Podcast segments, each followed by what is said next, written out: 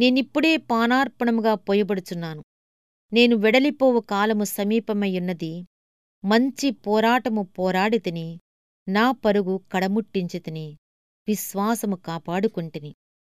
తిమోతికి రాసిన రెండో పత్రిక నాలుగవ అధ్యాయం ఆరు ఏడు వచనములు.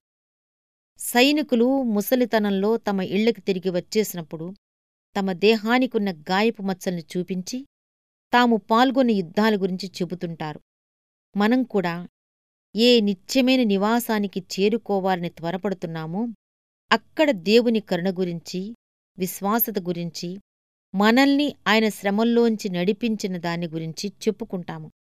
ధవళ వస్త్రాలు ధరించిన వారి మధ్య నేను నిలబడి ఉంటే నన్ను చూపించి ఇతను తప్ప మిగిలిన వాళ్ళంతా మహాశ్రమల కాలాన్ని అనుభవించి ఇక్కడికి చేరుకున్నవాళ్ళు అని సాక్ష్యం రావటం నాకు సిగ్గుచేటు కదా.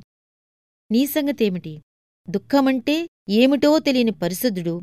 ఇదిగో అని నీవైపు చెయ్యెత్తి ఎవరైనా చూపించడం నీకిష్టమా?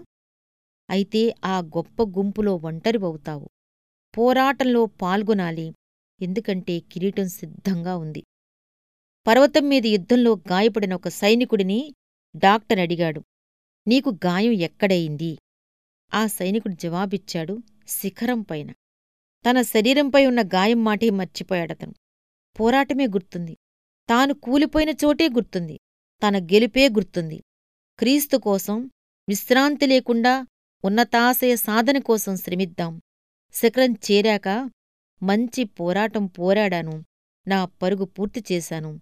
నా విశ్వాసాన్ని కాపాడుకున్నాను అంటూ సింహనాదం చేద్దాం. నీ పని సంపూర్ణం చెయ్యి ఆపైన విశ్రమించు. విశ్రాంతి దేవుడిచ్చేదే. ఆ విశ్రాంతి శాశ్వతమని గుర్తించు. దేవుడు నీ దగ్గర పతకాలు డిగ్రీలు ఉన్నాయా అని చూడడు. నీ గాయపు మచ్చల్ని చూస్తాడు. ఒక వీరుని గురించి రాసిన పాటలో ఒక వచనం ఇది. అతని వీర ఖడ్గానికి అలంకారాలేం లేవు అన్నీ గంట్లు తప్ప. సేవలో తనకు సంక్రమించిన గాయపు మచ్చలు తప్ప ఇతర అలంకారాలను ఏ యోగ్యుడైన సేవకుడు కోరుకుంటాడు? కిరీటం కోసం తాను భరించిన నష్టాలు క్రీస్తు కోసం పడిన నిందలు దేవుని సేవలో తాను పొందిన అలసట ఇవే అతనికి గర్వకారణాలు.